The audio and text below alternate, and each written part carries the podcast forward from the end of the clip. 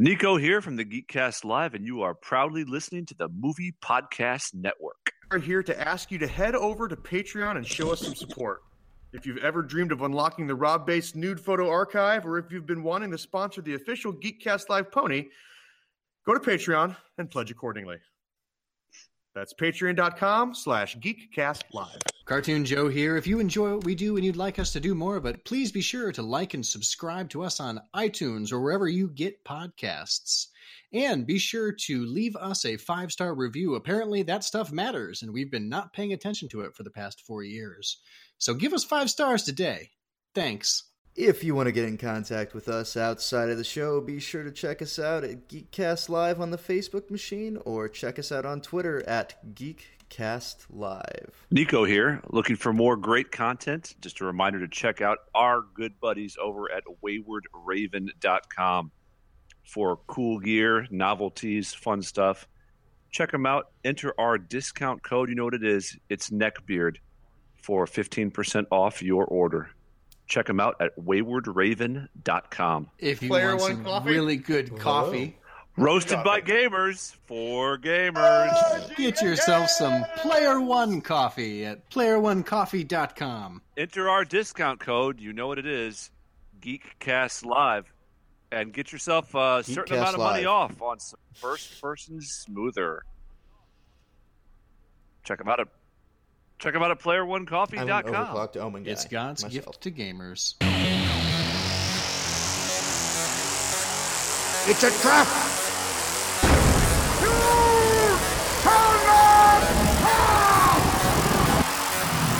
Hey,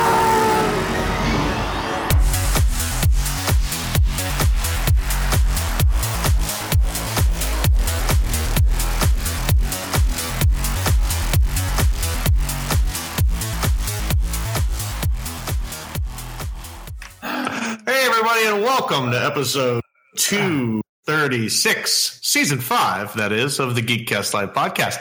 I'm your host, like GCR, and with me, as always, Rob Bass. Uh, Cliff Huxtable. And Cartoon Joe. and we are in the midst of a conversation about uh, sandwiches, which I'm going to put you on the spot right now and ask you to effortlessly combine two sandwiches. two classic sandwiches into one sandwich that would be a new sandwich that is good all on its own. Philly cheesesteak and egg salad. That's gross. Wait, good. Wrong. Sorry, wrong. I thought no, we were- wrong. I thought we were just confu- swing I- and miss. I thought we were just combining that's a salads. whiff. I, A peanut I- butter and jelly sandwich and a grilled cheese sandwich. mm, I'm into that. what kind Have of cheese are is good. ha- What kind of cheese are we using? Uh, It's got to be a good melty cheese, like a like a. I Like a Monster. mozzarella? I Okay. like a uh, a Havarti and Gouda mix. What jelly? Yeah, that's a good question Uh, too. with that one, I like a uh, I like a raspberry jam. That's not a jelly. That's a jam. Yeah, nonetheless. Yeah, What's like a the, uh, or or a black uh, blackberry? Crunchy or creamy? I'm a And- crunchy guy. And is the peanut butter hot, or does it go on after Hello? you put it in the pan? Was that me? Uh, I like the peanut butter hot. What kind of bread are you using for this? What kind of bread? Texas toast. Mm, okay. and with that, Nick is dead. Yeah, he left us. Well, what about you, Rye? What's your See, sandwich now I've hell? had I've had a a BLT with peanut butter and jelly, so I was going to go with the Ooh. BLT PB and J myself.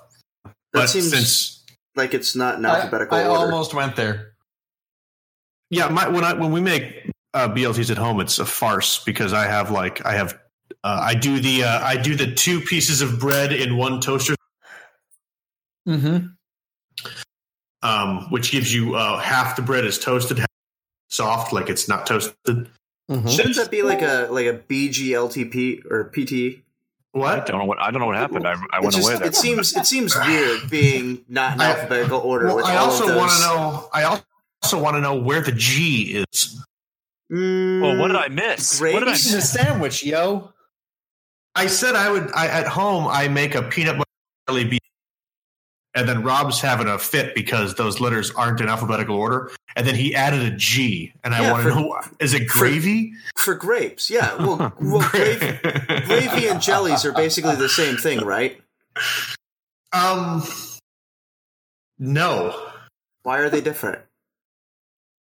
Ha- hmm. How are they different? What's wait? What's the question? What's the difference between a gravy and a jelly? A what? That's One Go- savoury, one sweet. on. Uh, what's- really a no, valid you- question. I bet you you it's could make not. a sweet. It's not a. It's not a valid. It's not a valid. Hmm. One one uh, It's a dumbass depends question. upon It's, it's a really stupid uh, question.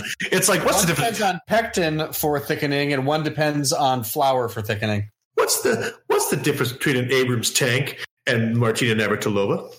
Huh? Because I just can't. I don't know. I just don't know. I can't see it. I can't see it. It eludes me. I I mean, dis- both things both things are a thick sauce made in a pan Yeah. and then put on bread Mm-hmm. or biscuits, Yep. usually for breakfast. Mm-hmm. Two completely different things. I, Mm, I want to tag out of I this still whole don't. debate. I still don't understand how.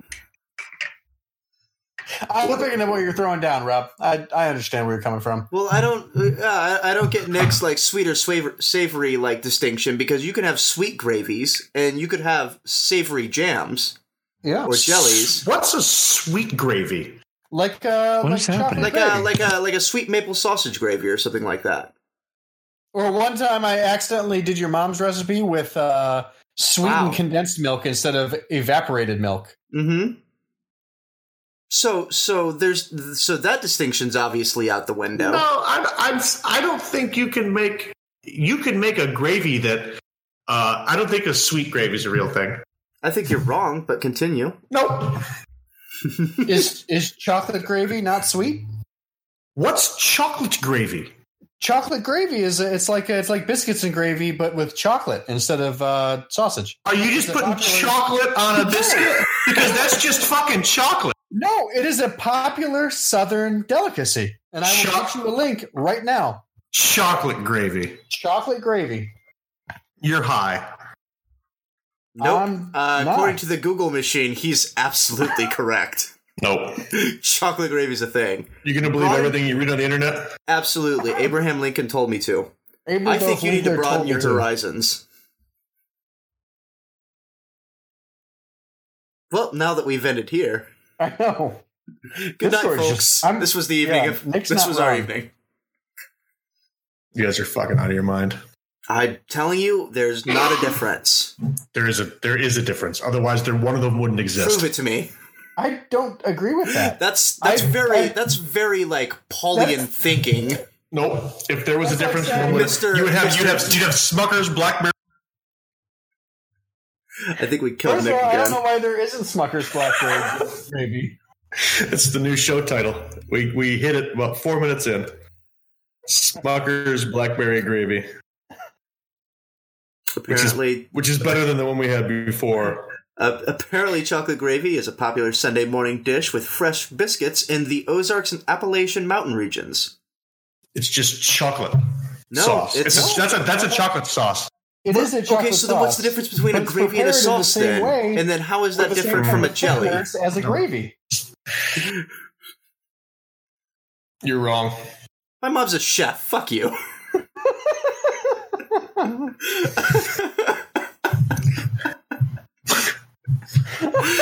well, now that I've played that trump card and Yeah, Nick's back, is that even a trump card? That's like Holy Sorry, shit! What? Pence- I- Di- Pence Discord card. would not let me back in. Well, I you're think- back in now. You're missing. I'm You're missing. pictures of chocolate sauce and calling it gravy. You turd. then I, I'm not the one calling it gravy. There's a proud tradition of calling it gravy that existed that I'm just using to exemplify my point. That I- is that is chocolate sauce on biscuits. It's chocolate What's- sauce on biscuits. I'm What's the sorry. difference I'm, between a I'm sauce going and to a gravy? stop this nonsense. What's, You're what's wrong. the difference between a sauce and a gravy?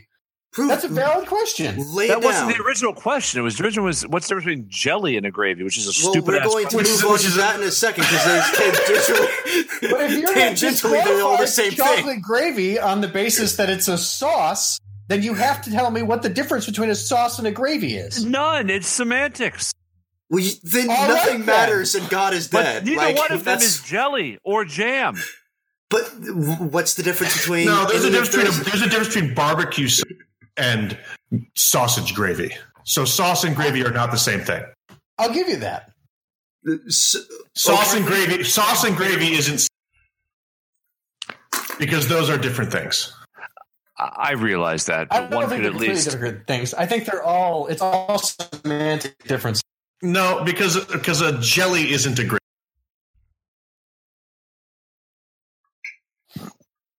Mm, Jelly has no place in this argument. I agree. I think you're wrong, but Can we, can we move on?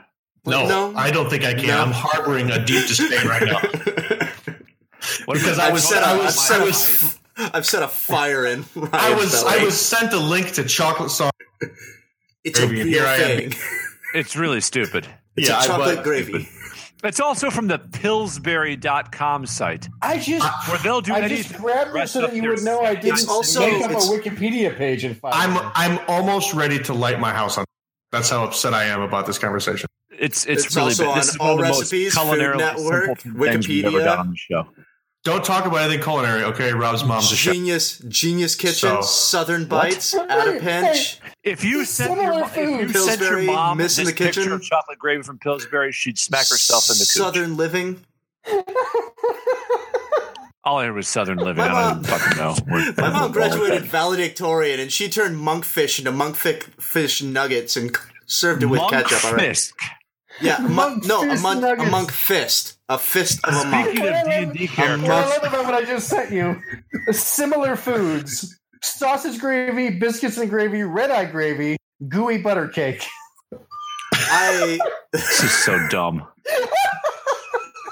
is that they also search for in Google. Yep. Yeah, It's a terrible conversation we've had. This is awful. We are all worse for having engaged in this. I award you no points, and may God have May mercy God on have your mercy soul. your soul.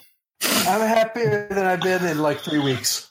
Did you look at that chocolate gravy Pillsbury? They put a fucking cherry on that plate. I- is With there a problem with that? No one is trying to say that Pillsbury is like the exemplar of how food should be. Stop! Stop enunciating things weird, you fucking elitist. P- Pillsbury or Exemplar. Oh. Yeah, you fucking Well, that's uh, the- What do you jackalope. say? What do you say? Exemplar? Are, are you trying to say exemplary? I don't even know No, what you're going. no, no, no, no, no. I'm No. using the noun form of the word. Exemplary is like an adjective. One percent sure you're wrong, but I'm nine percent not sure that you're wrong. So I'm just going to let Fuck it go. me. Will you accept like a dictionary definition? No? Because Is it is it from the is it, is it from the is your- same link that you sent this? Yeah, d- does Pillsbury? Is, does Pillsbury have a? Do they have a? Do they have a definition? Let me see if there's a Pillsbury fucking dictionary. I wouldn't use that link because no. the dictionary. Fun. it's just a thing. oh, Good God, this is Here's- awful. God, I'm so upset you. this happened. I'm so sick to my stomach. You One thinking- minute we're talking about Bill Cosby and Chicago style Eros, my hybrid sandwich, and now this. I think it's a gyro. Oh, oh God! Wait, so you're going to Yeah. combine Bill Cosby and a euro? Yep. It, Okay. it co- Are no, you I'm just not even going to ruining finish that Europe? thought. Nope. Are you just ruining gyros for everyone? Don't It's say a Euro- gyro. That's, com- that's that's that's puts you to sleep in ten minutes. Ooh, all right. I see, I, I see so where every euro I've ever had. Then you, Yeah. you, you wake up what and your with- Yeah, you you wake up and your rectum itches. Yeah. I was gonna say you wake up and your breath smells like onions, but you didn't think I was gonna go there. So I Did not. I jumped. you jumped to the end of my joke before there at the very yep. And I swiftly I, I swiftly switched to onions. You're light on Oh your feet. man. It's the second Tonight time I am. Said something Benner-esque tonight. Man, we we do have a guest tonight at some point. Oh, so oh, I've he's been going to be upset. He'll be upset if he listens to the first half of the show, I'm sure. Yeah, that's what he's tied his name to for the evening. Those idiots talking about chocolate biscuits. chocolate, chocolate gravy and chocolate no, biscuits I, no, are also no. a thing. Saying it more How times doesn't you? make it valid. No, but a long, proud Ozark tradition does apparently. You're like one of those people that, that thinks Nutella is like a healthy alternative. a long-held Ozark tradition. Yeah, if it's good enough for Jason Bateman, it's good enough for the rest of us. All right. Oh, Beat me to it. I tried. oh I was saying, like Jason Bateman's been eating it his whole life. or at least preparation for his latest role. Season three, Marty Byrde. Continue. Beer. God, this is so stupid. A cuisine of the southern Fired? United States. A chocolate gravy, sometimes made with flour, cocoa powder, and a small amount of sugar, aka sauce. Yes. I you got to have. A, if I think to have a gravy, it has to. It has to have a meat. It has to. It has to originate with with some. You've got to. You've got to have a. You've got to have a fat for it to be a Yeah, gravy. and it needs to be a meat a meat based fat. Otherwise, you're making some kind of a roux based sauce. If you're using just butter fat or something similar, I don't know, Rob. Ask your mom. She's a chef. I will. I will get back to us next week with. she won't Get it- answer your calls if you ask her this dumbass question. Wow, she doesn't answer my calls now, Nick. Because she knows that she's raised you to be a culinary simpleton. Jokes on you. My family situation is much sadder than you predicted.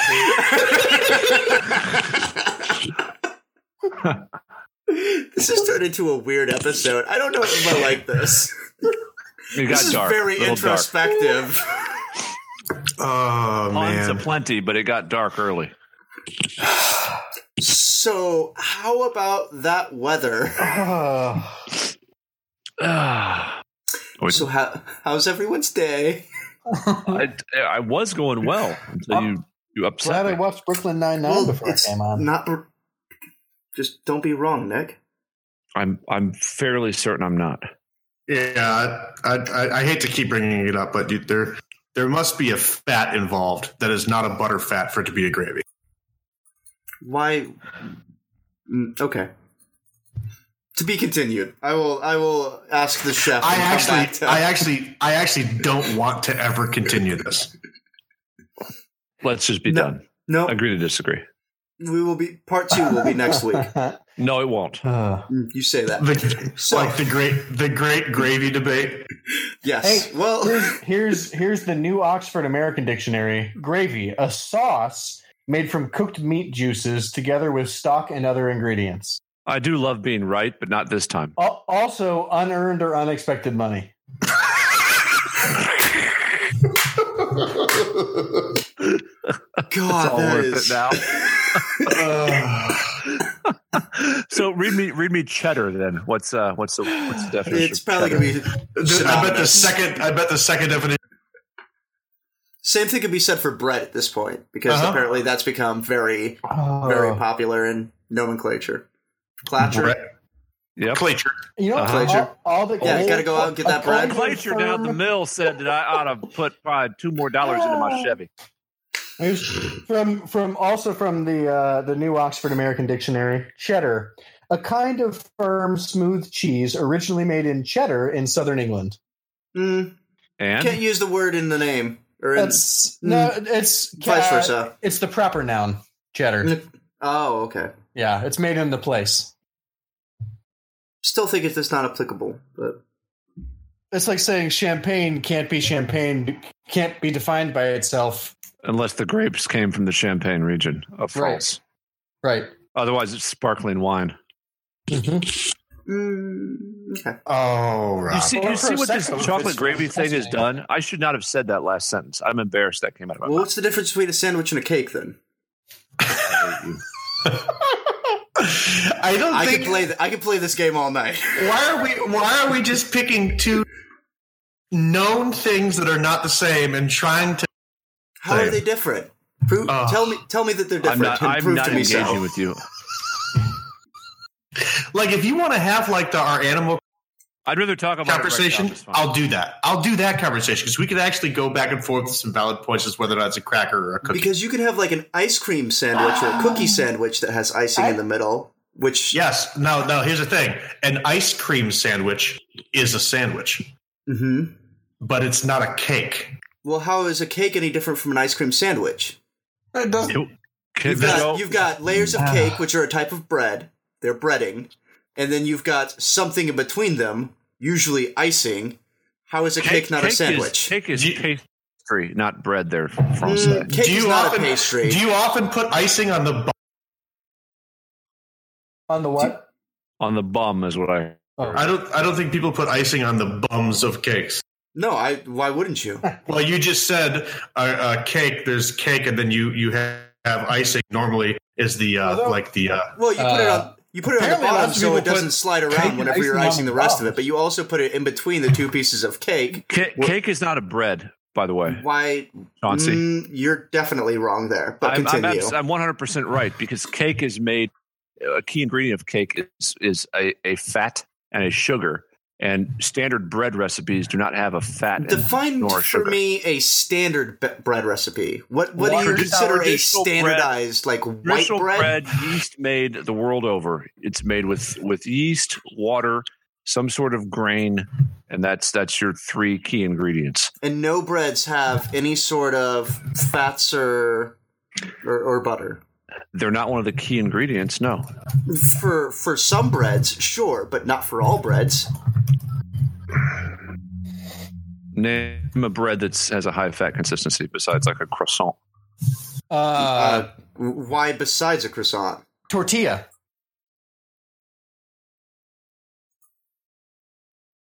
What? A tortilla has lots of butter in it. That's the main binding agent that holds the thing together. Cake is not a sandwich. A sandwich is not a cake. They're two completely disparate things. Don't get sidetracked. Don't get sidetracked, Nick.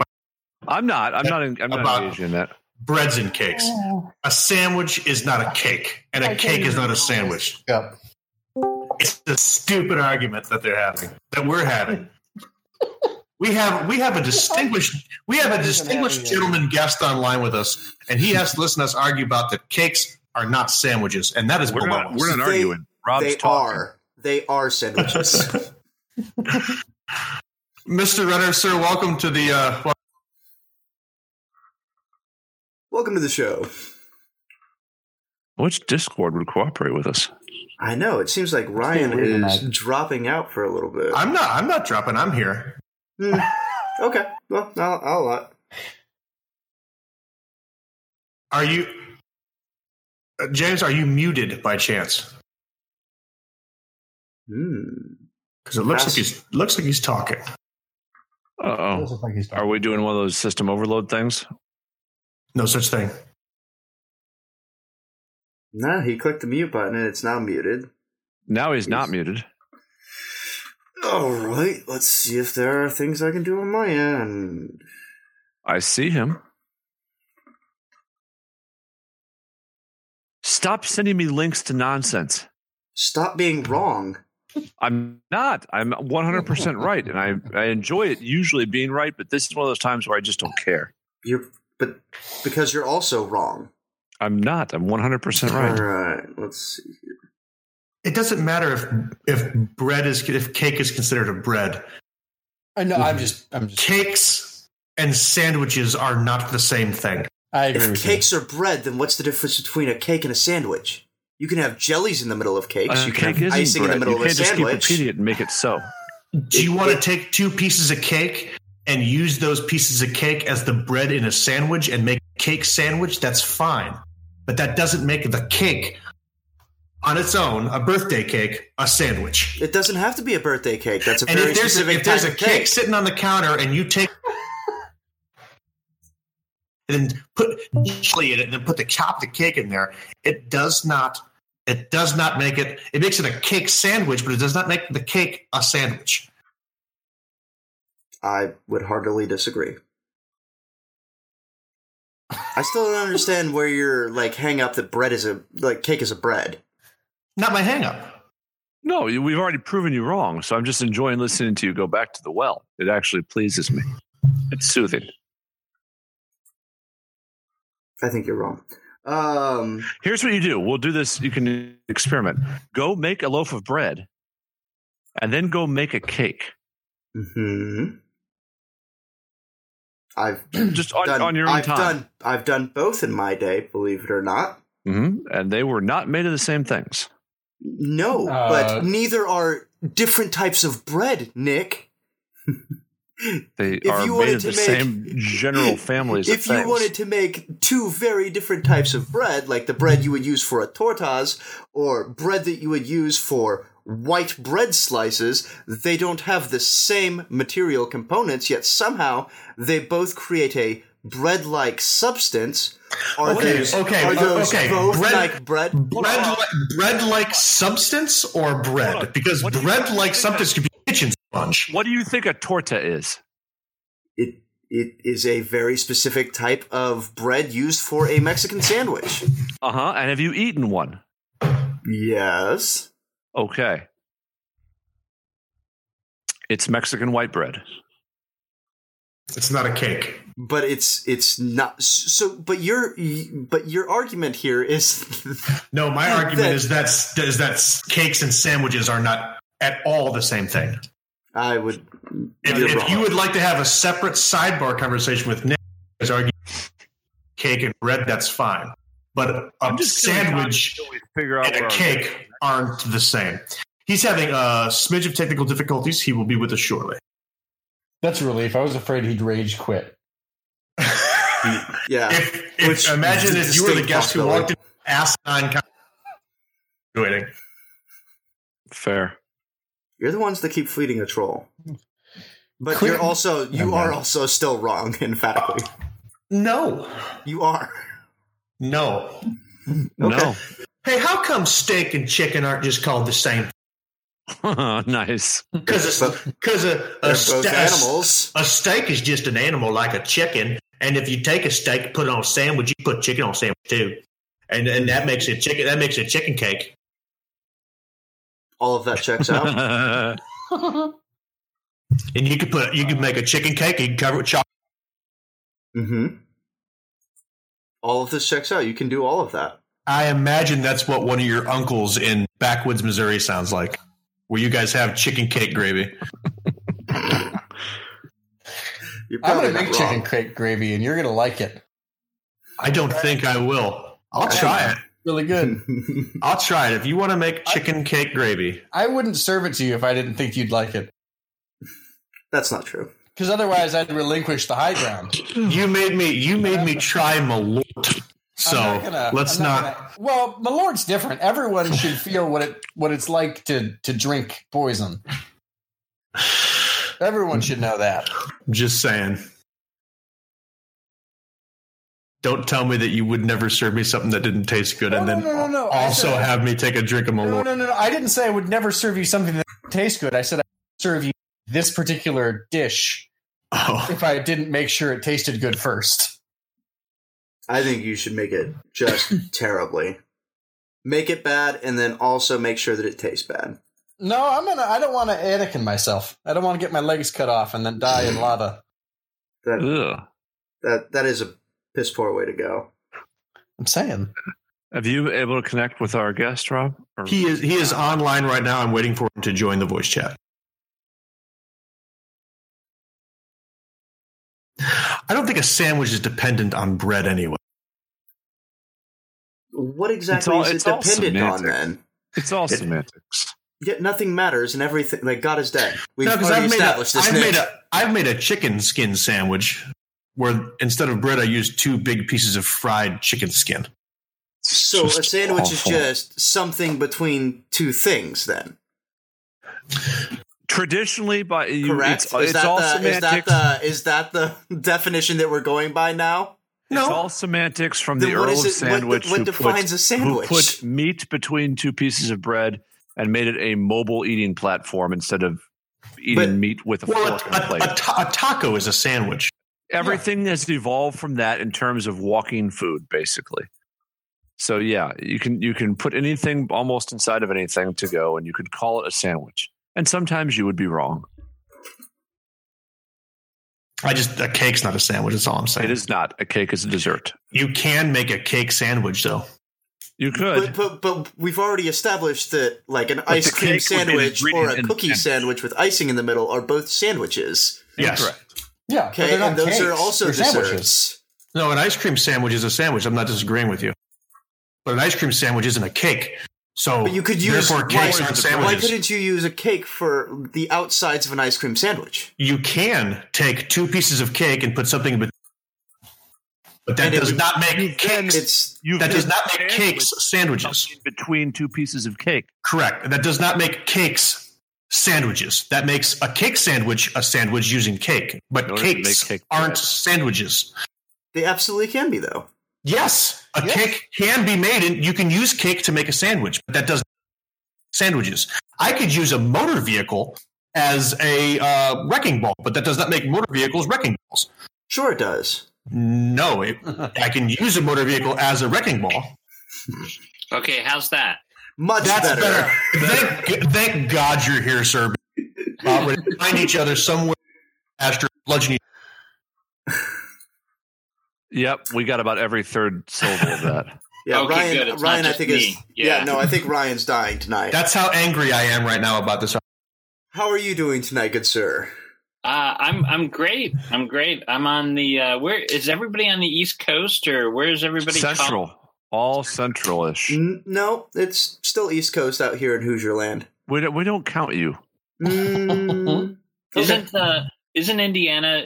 You have the something funky with like daylight saving, right? Like Well, they, We have- they they fixed that. They just split it down in a weird like We portion have- of Indiana. We have uh, two counties in the northwestern part of the state that are on Central Time, and two counties on the southwestern side of the state that are in Central Time. The rest of the state is Eastern, okay, Correct. That's which is ri- which is ridiculous.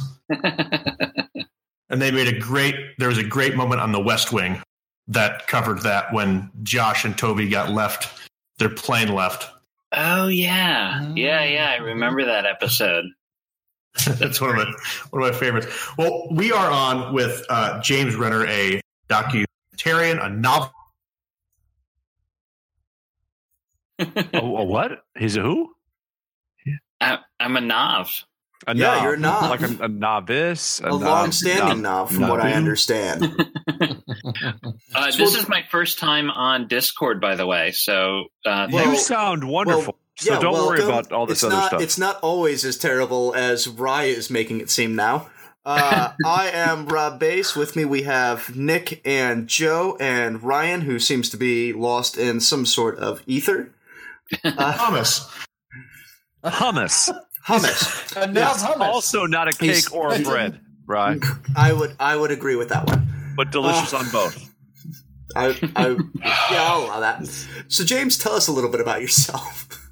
Well, I'm uh, 40, single. I, I like to have long walks on the beach. My man. And, uh, Pina coladas in the rain, perhaps. None of that is true, actually. No, I'm I'm I'm married. I've got a couple kids. I live in Ohio. I like to hunt for treasure. I like to hunt. Oh, H. That's IO. Attaboy. Um, and uh, yeah, I, I had to like go through my like limited knowledge of football there for a second. I'm like, oh my god, I'm supposed yeah, to. progressions. Um, but I'm, yeah, I'm no, it- originally from Ohio, so it's been a what part? Dayton.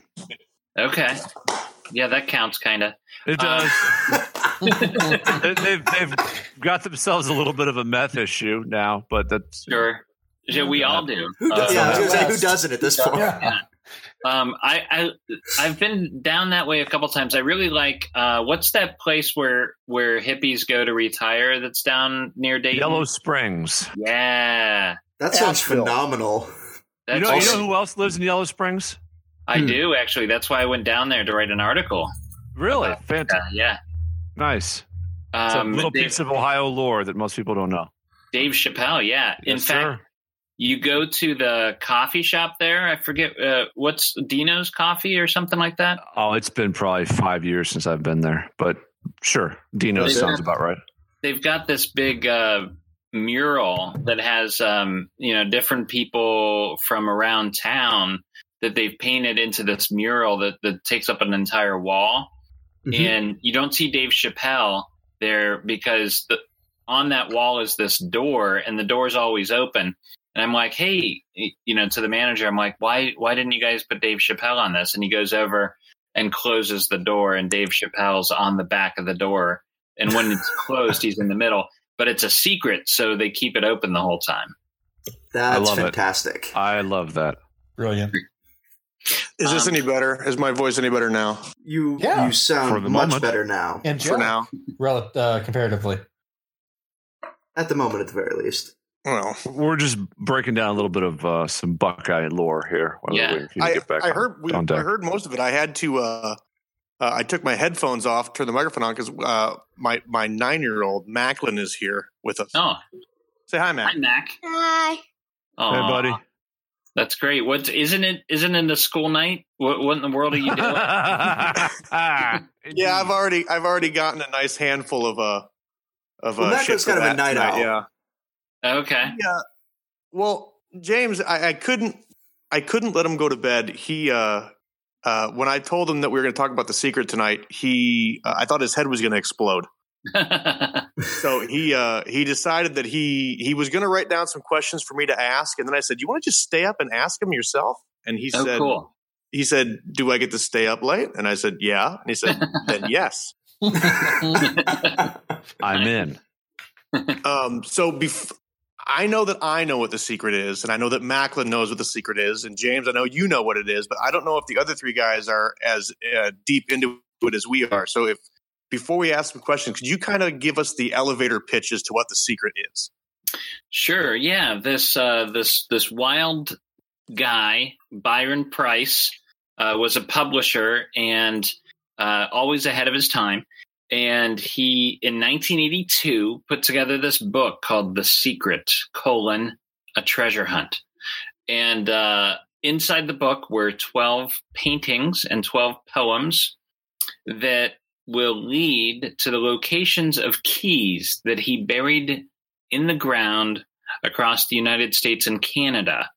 And in order to find the location of one of these keys, you have to figure out, you have to find the clues inside the paintings and the poems, and you have to match a poem to the painting, even though they're not numbered.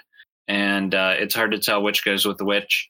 And if you are able to locate one of these keys and dig it up, you turn it in, and you will get a gem, like a diamond, ruby, or an emerald, worth about a thousand to twelve twelve hundred dollars somewhere around there and to date even though this book came out in 82 only two of the keys have ever been found so there's still 10 out there waiting waiting for you macklin Well, possibly, possibly only nine, right?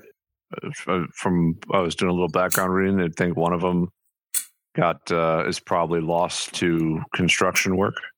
Um, it's accurate? possible, you know, we, I mean, we don't know for sure. Um, it's, but it's possible a, a few of them have actually been lost to construction or landscaping over the last, you know, what, 30, um, 36 years. Uh, and, you know, there was one in New Orleans that some people believe may have, um, you know, been swept away during Katrina. So, but there's there's 10 that haven't been claimed so the chances are pretty good that at least a couple of those are still where he put them in 82 Wow.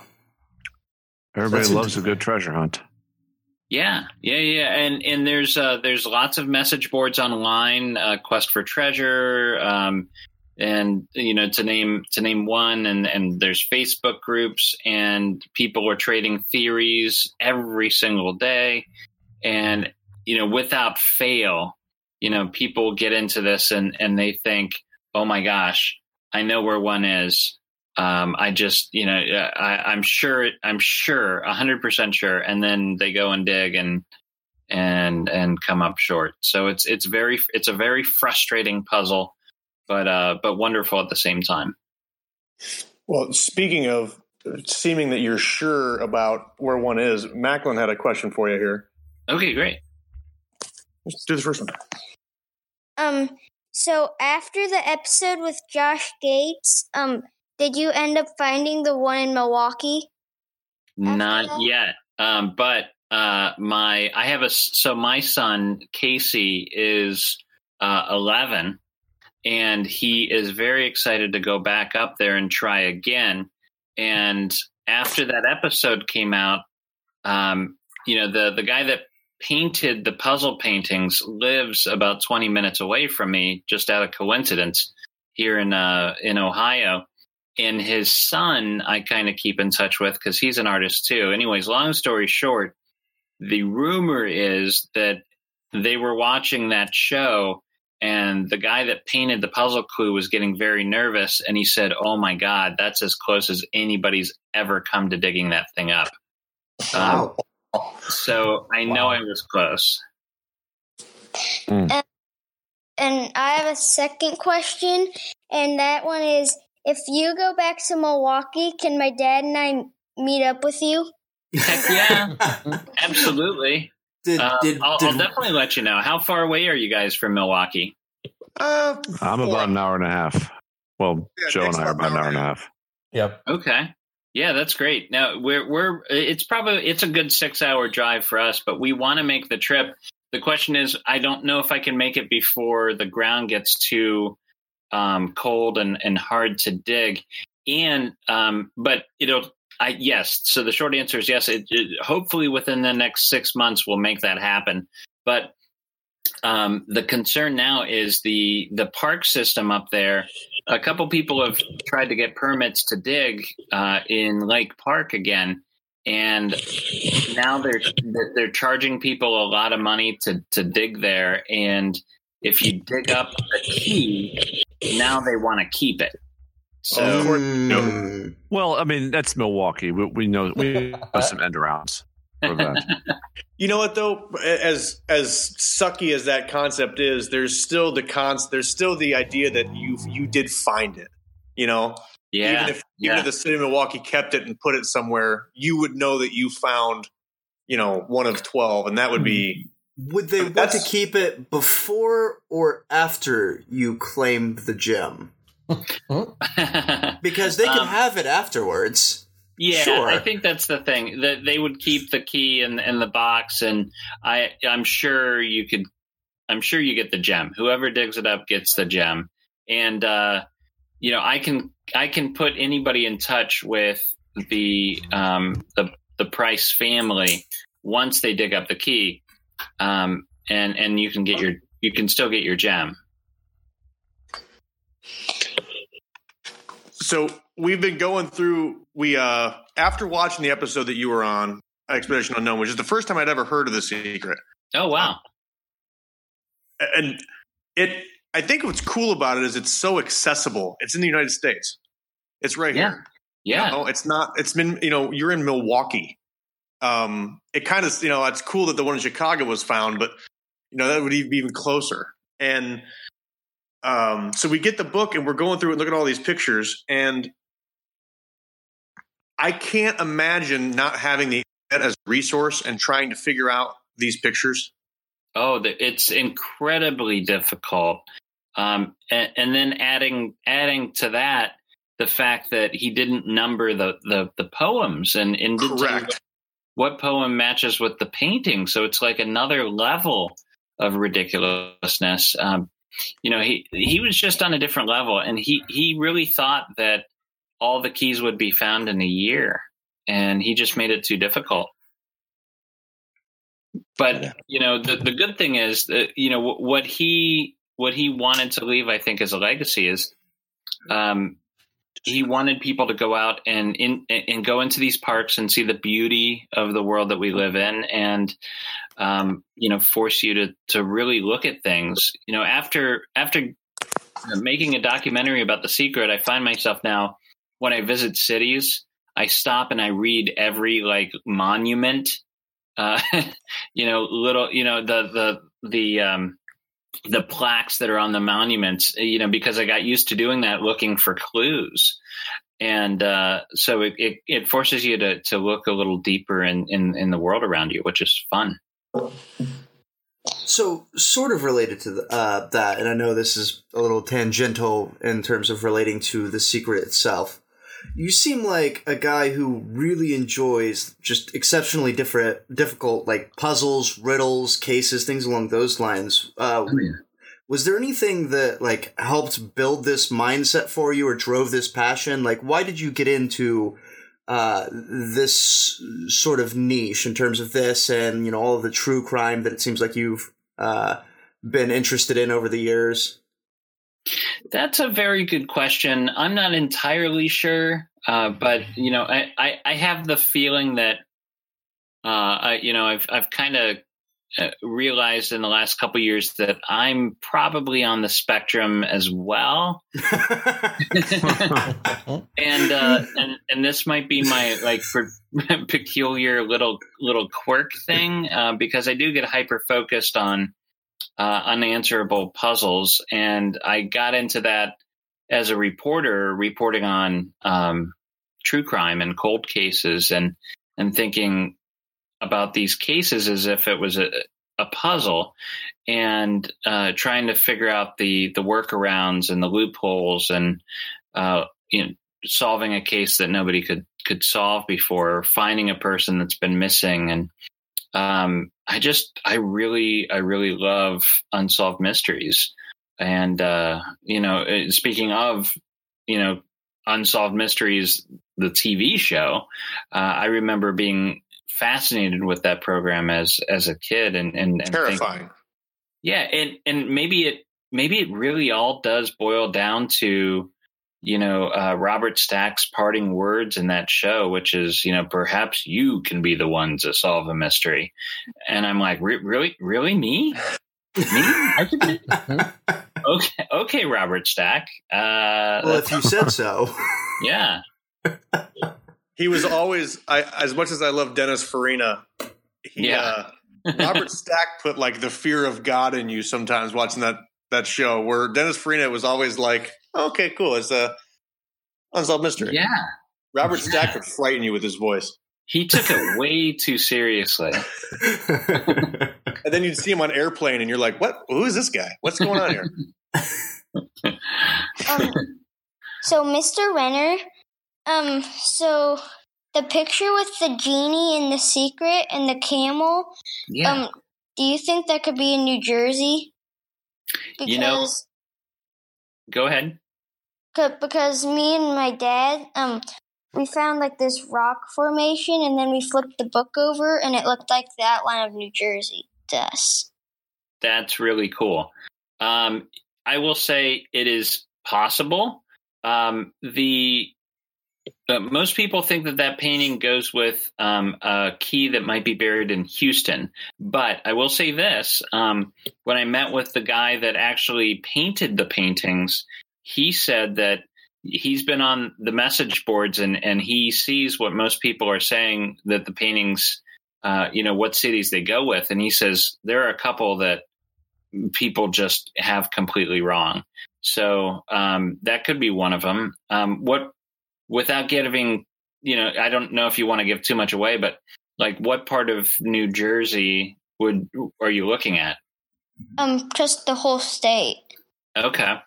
Um, you know, because I look to, I know Byron Preiss would have buried some keys near places that were important to him. And um, if you can find a place in New Jersey that Byron Preiss, you know, went to school or or vacation at or something like that, then I'd say that yeah, maybe that's a real good chance. And this is my last question. Um, but do you know why the creepy pictures are in the book? Do you mean the the pictures with the like the the soft sculptures, the like the the puppets? Yeah. You know, I think you know it, it, it this guy Byron is just a a weird dude and I you know this is 1982 and that's a like I don't know if you can even comprehend how long ago and how different everything was. I mean this is a this is before the internet, this is before cell phones. Um, this is before anybody was able to play video games in their house. And uh, you know, it was just a weird time. And he found this artist in New York, um, JoEllen, and she was making these things. I'm pretty sure that the the only reason they're in the book is Byron was walking through New York one day and saw one of these puppets in a window, and he's like, "I'm making this book. Uh, you know, let's put them in the book." And uh, so I think that's all it is. He was just fascinated by these weird little, weird little dolls. Okay, well, thank you for letting me talk to you. Oh, thank you. That was a lot of fun. Okay, now uh, get some sleep and uh, and and um, try not to fall asleep during math class tomorrow. Yeah, yeah, I'm going to bed because it's school night. Okay, Good night, Mac. See you, Mac. that's cool. Yeah, you might that might have made his year. I'm not sure. Uh,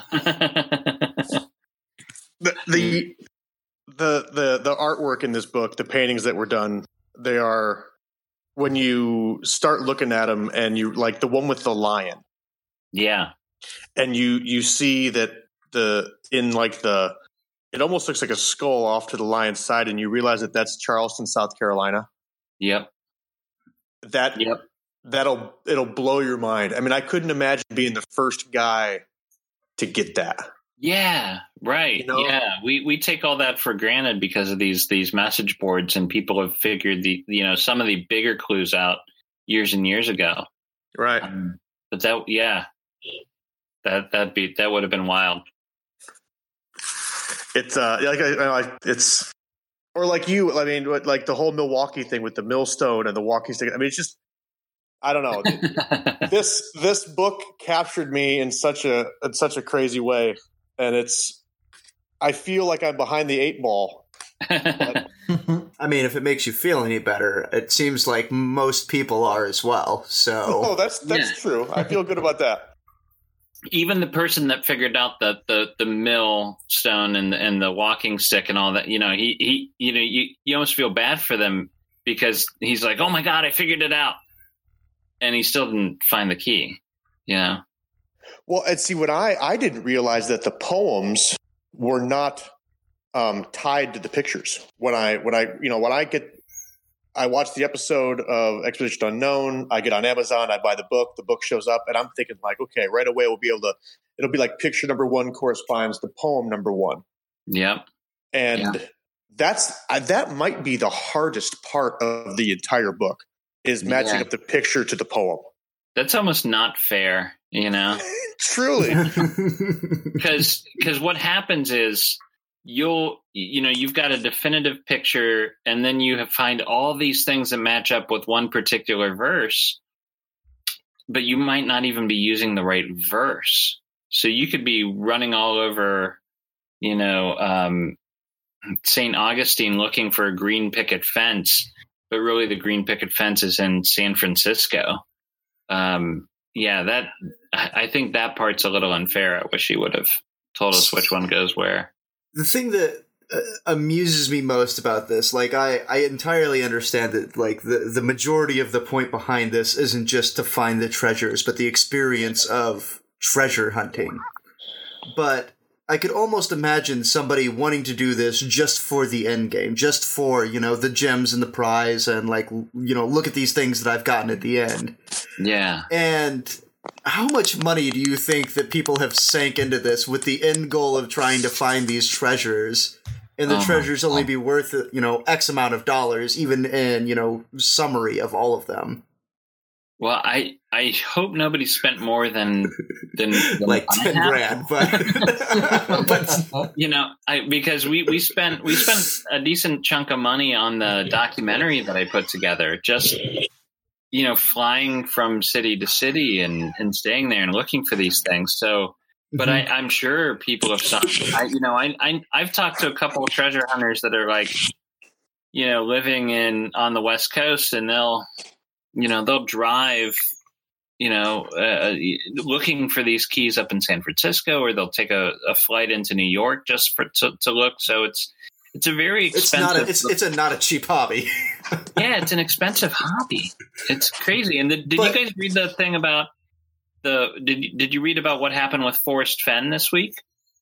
No. No. Um, so forced. Do you, uh, so I don't know if everybody knows this, but the there's another big book treasure hunt, um, and it's the uh, the Forrest Fenn treasure. And there's it's this old uh, artist. His name is Forrest Fenn, and he has this book just like Byron did, but it's one specific uh, one specific treasure. But it's it's this like treasure chest that has like three million dollars worth of stuff in it, and he put it in the he, he he hid it in a mountain somewhere in Utah. And if you read his book, you're supposed to be able to figure out where it's at. So everybody's trying to find this thing. Just this week, uh, a Pennsylvania man uh, drove out to Utah and, and was arrested because he broke into Forrest Fenn's house to see if he could find extra clues inside the house somewhere. Jeez. Oh, Wow. So it's treasure hunting is serious business. So I uh, I talked to this one guy um, who, and, and another cool thing that I learned when I was putting together do- the documentary for The Secret is there's not like any specific demographic to the people that get obsessed with this book. You know, it's all walks of life, all ages. You know, from nine to you know eighty. I was talking to this uh, uh, one of the people I interviewed was this professor on the West Coast, and there's this funny line in the documentary where he, he says he's referencing the poem, and it makes reference to um, uh, an object of Mark Twain's attention, and he says. Because of that line, I've read everything that Mark Twain has ever written. And Wow. Just think about like the hours that he put into oh, yeah, just to figure out if if he could if he could find you know that that piece of the clue. That's fast. That's not a short list of books or or just publications No. in general. No, yeah, it's crazy. Do you think uh, the, the Forrest Fenn thing aside, could you do this today? Yeah, I think you could, and I, I really, I really want to. Um, I've been trying to uh, find a publisher um, that will allow us to do an, an official sequel to the book. Um, and you know, we've gotten close a couple times, but uh, you know, nobody's. You know, it's it's a different market than it was in '82, but Sure. you know byron's take on it was you know here were the fairies and and creatures from the old world and they had immigrated to the new world and they trust us so much that they buried their treasures here i wanted to make the sequel set in in you know today uh, you know riffing off what's going on in our country so the uh, so um our president would be deporting all these all these fairies from the old world, so they have to quickly bury their treasure again. Um, so you have twelve new treasures. But I thought that was a pretty fun spin on it. That's fantastic. Thanks. You, Um, you don't, go the pro- the problem is, you know, the Byron got away with burying these things in public parks in '82, and that might be the part that has changed a little too much. Um, there'd be a lot of concern about whether you could do that, or or if that would just get you in trouble these days. But there, there's there's ways around that too. I think. Oh, certainly. Yeah, that was going to be my follow up. Is that you'd have to. Uh, uh, the times were different in 1982. hmm You could just throw on a reflective vest and walk into Grant Park in Chicago and Right. put a plexiglass box in the ground, and no one would ask any questions. Right. I uh I went to dig up the Boston key and I think I, I'm within I feel as as though I'm within like five feet on that one. But I Oh. went out I went out to dig up the one in Boston and this was after this was like I mean, we're talking like three months after the marathon bombings.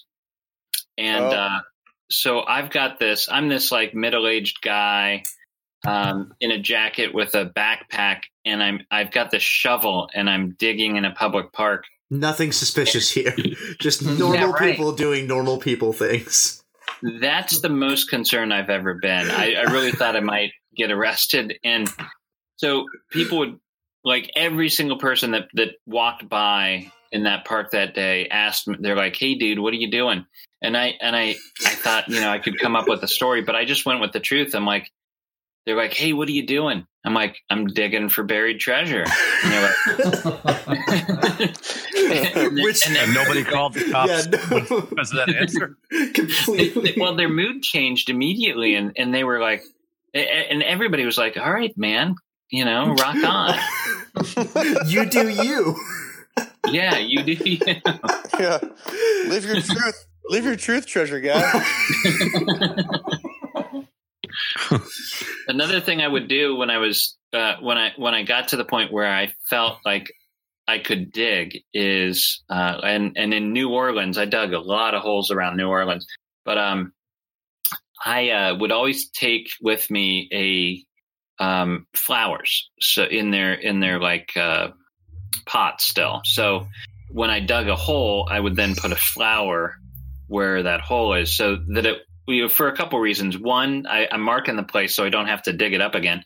Um, and two, um, you know, it's it's at least it's it's leaving something. And and three, uh, I look like I know what I'm. I, I look like I've a got a part- purpose. Like you're supposed to be there. Right. Yes, exactly right. Yeah. That's clever. That's that's Thank you. very good. Yeah. Tell, tell us a little more about the documentary. Uh, what, what it's called and where? I mean, is it readily available or? So the documentary is called "The Secret of Byron Preiss," and it just premiered uh, two weeks ago at the Chagrin Documentary Film Festival uh, here in Ohio, uh, and we have submitted to a bunch more film festivals, and we're hoping to get in a few more in the in the next year. And hopefully by this time next year, we'll um, have it on a streaming service, uh, and and everybody can see it. It's as much about um, well, it's there's there's it, it's just a fun story, and it gets into the legacy that Byron left behind when he died in this tragic car accident on Long Island in 2005. And uh, you know, the legacy is his is is this book and the journey, and and you know, sharing nature with you know, kids, and it's also the two daughters he left behind, and and that was for me was the most um, uh, meaningful part of making the whole documentary is getting to know Kara and Blair Preiss. And we spent a day in New York w- with Kara and Blair trying to find the key that their father buried somewhere around Manhattan in 1982. Because they don't they don't know, correct? I mean, they don't know where it's buried. They're they're playing they- the game like everyone else. Yeah, he wanted it to be a game for them. He wanted them to to try to find it, and he did give Blair an extra clue that nobody else got, and she shares it in the documentary, and I can share it here. But um, you know, the the extra clue was that in the in the New York painting, which is painting twelve, there are a number of things in the painting, and you should be able to see them all from the location of the dig site. So the things that you should be able to see are the Verrazano Narrows Bridge, uh, the Statue of Liberty, and Ellis Island. So that um, you know it it limits you a little bit, but that's still you know it could still be in New Jersey, it could be Southern Manhattan. I was out on Governor's Island last week looking for the key there. It's crazy. It's such a cool thing. Absolutely. Thank you. Yeah, it's it's uh, it's such an amazing story. So I know that this Any- is Oh, actually. go ahead, Rob. Sorry. Uh, I I know that this is entirely unrelated, but I am very curious. Uh, when are we getting a uh, a, a Last Call Cleveland World Tour? Oh my God, where did that come from? Oh, where are you from? How do you know about that? Uh, well, I would I, I should come up with a better story, but the Wikipedia machine is a powerful source of material. um, yeah, no, I've been thinking about getting back into sketch comedy with those guys and uh, doing something a little more lighthearted. But that was a lot of fun. We had the sketch comedy troupe in in college at Kent State, and at the time, Kent State had this. I mean, it's ridiculous. Uh, they had this little TV station on campus. Mhm. and the best part was it went out to the communities. It didn't just go out to the dorms, but it covered the local, you know, communities out there. Uh-huh. And Kent's in this little pocket of Ohio where not much is happening around there. So we had this late night show that we called Last Call Cleveland, and that was part sketch, but it was also part like David Letterman, and I was the guy behind the desk, and and the show got ridiculously popular for like two years, where I felt, you know, at the age of like twenty twenty one, I could walk around town and I felt like a celebrity. And it kind of, in a way, it, it kind of ruined me because, you know, ever since then, I've, I've just, I've been trying to, to get that back. you know?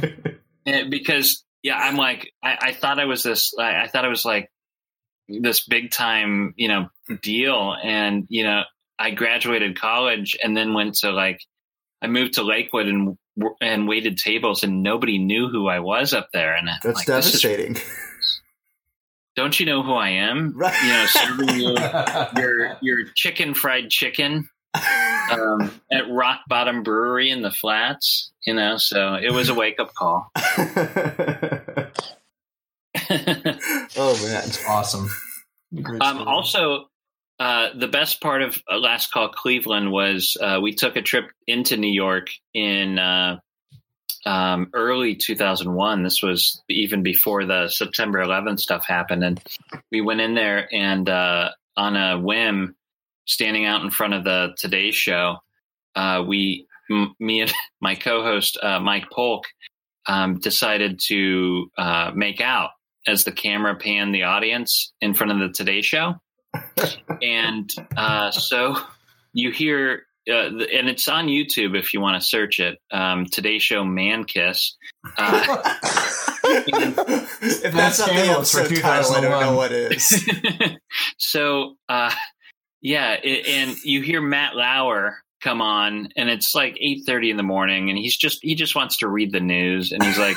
Okay, it's a it's a sunny morning here on the Today Show, and then everything goes quiet when he sees us making out, and he's like, uh, and and then it, the best part was a couple couple things. One, we made it onto Access Hollywood because of that uh, later on that day, and uh, and two, I got a very awkward uh, phone call from my grandmother um, a few minutes.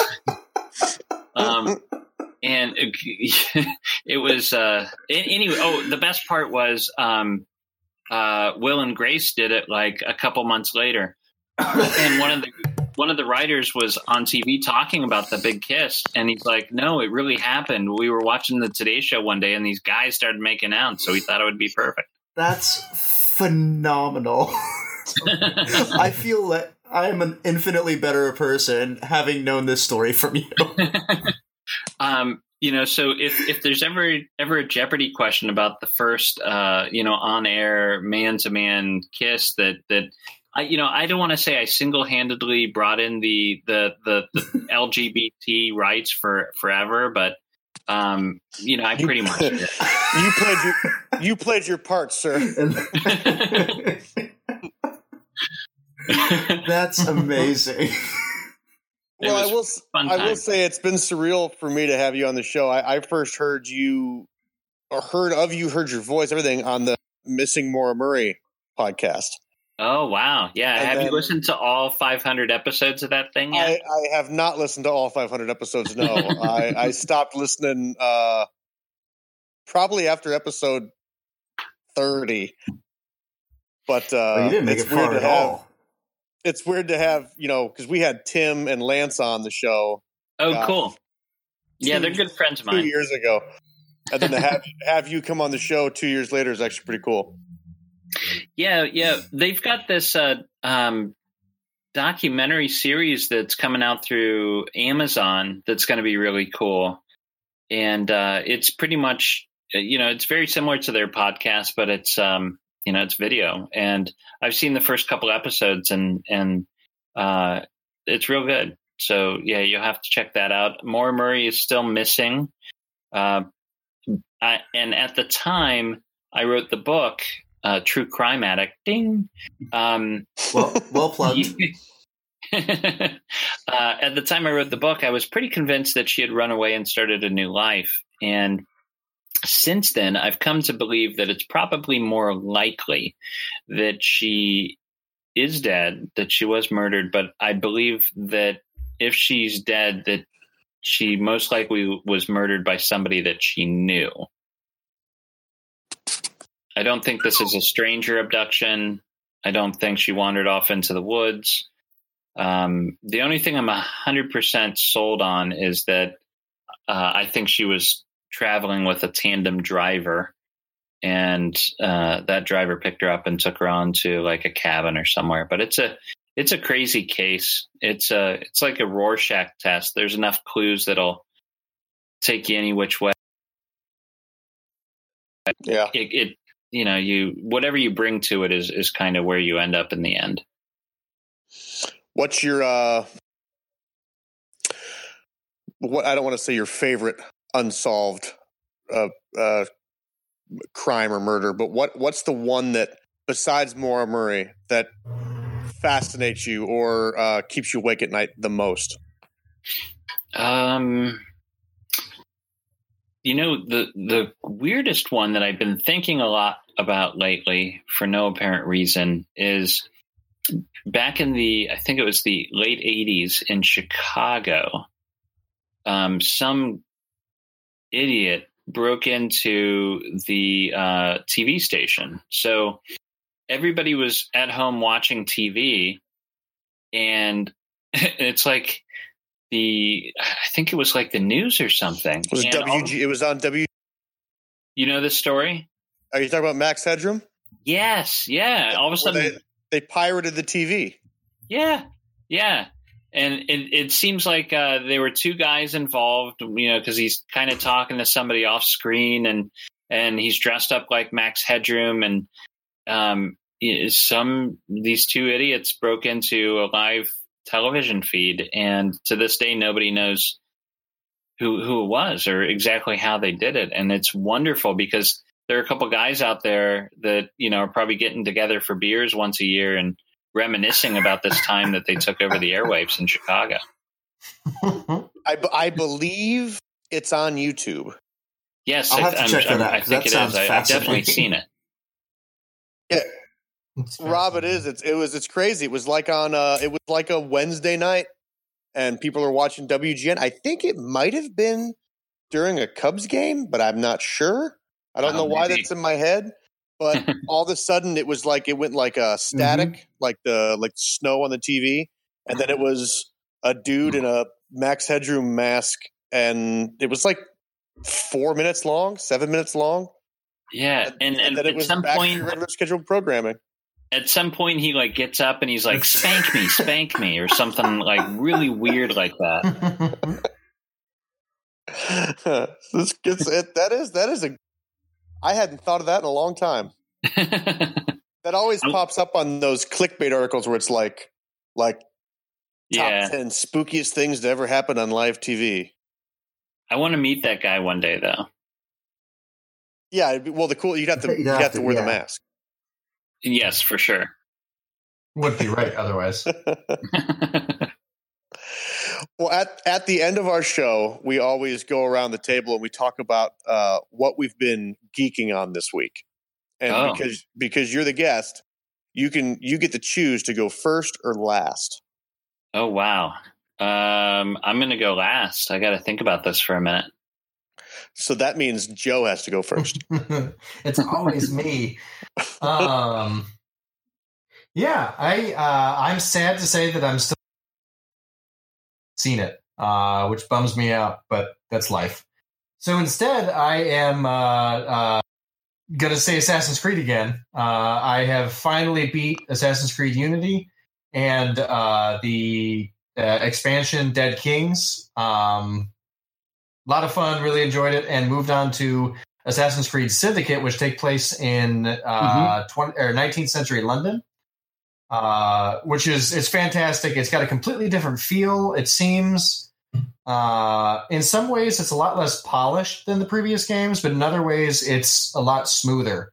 like somehow my character runs around much more, much more smoothly, but the NPCs are a little bit more like um, Robotic. uh, there was what'd you say?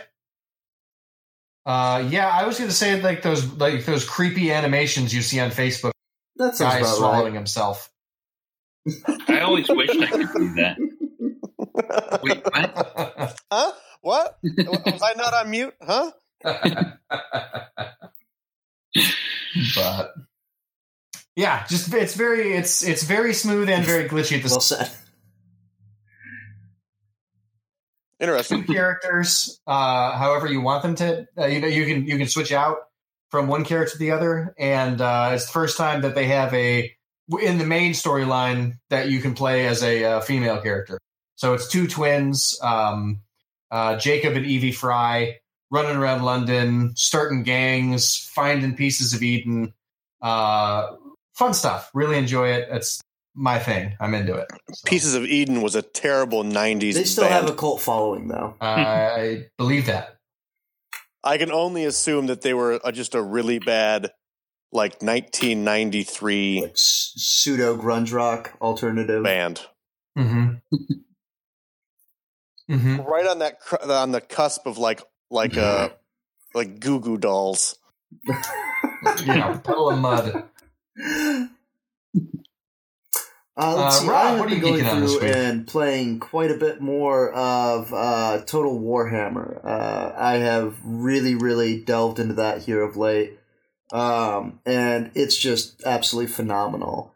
Uh, I am, however, getting really excited. Uh, I'm getting ready to get back on my uh, dinosaur grind with Ark, as they are releasing a new expansion for it here, I believe, next week, called Extinction which is going to play uh, take place on some sort of like pseudo futuristic uh, map and biome with all sorts of robot dinosaurs, which is possibly my two favorite things all jumbled up into one. So uh, yeah, robots and dinosaurs. So I, and uh, I could not be more excited about that. I uh, I cannot wait for that to drop. As I will probably spend countless hours uh, wasted away on my computer once again, uh, chasing around dinosaurs and building things. It's good stuff. Mm, Rye guy, Word, what word. about you? Sure.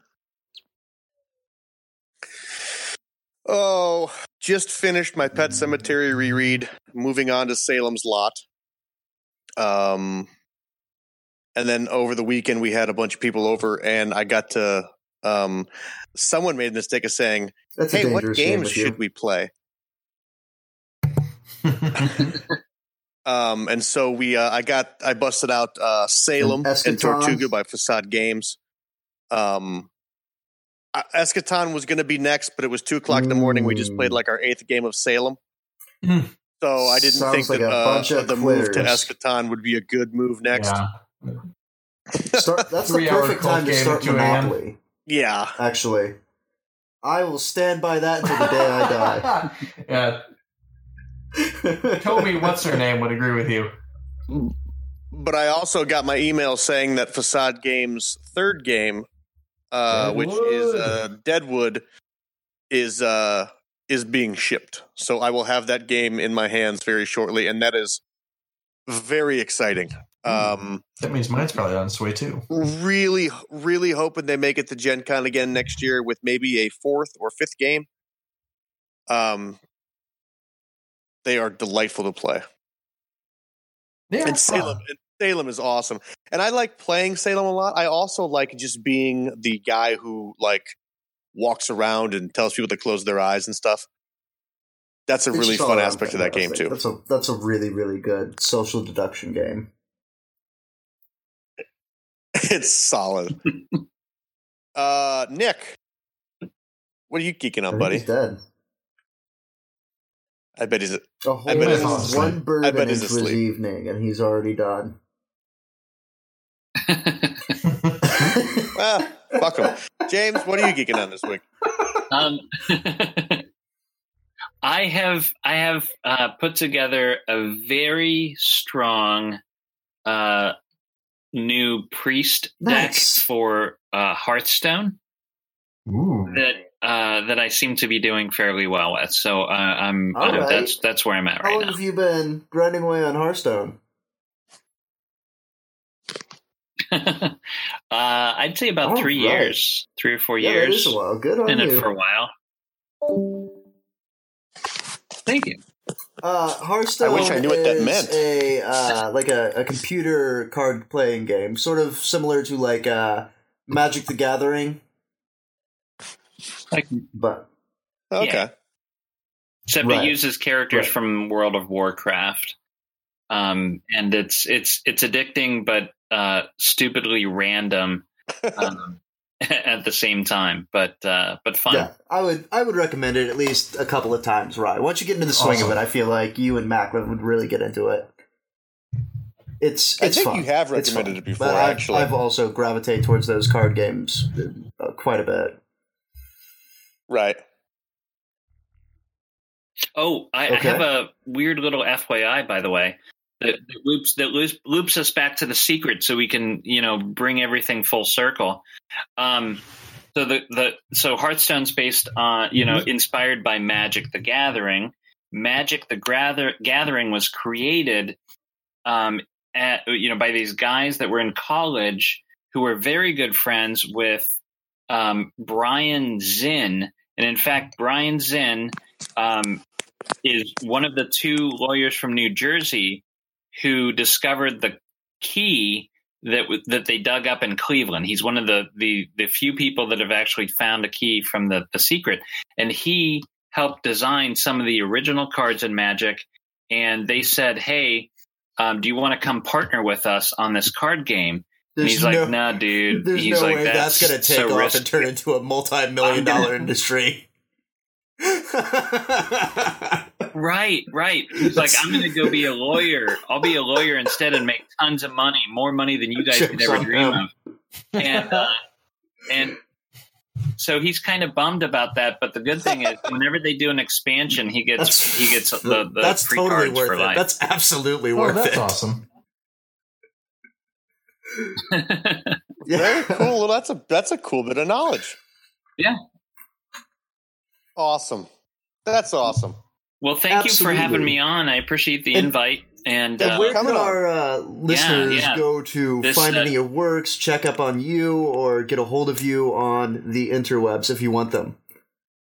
Oh I'll yeah, tell you where your listeners can go. Um,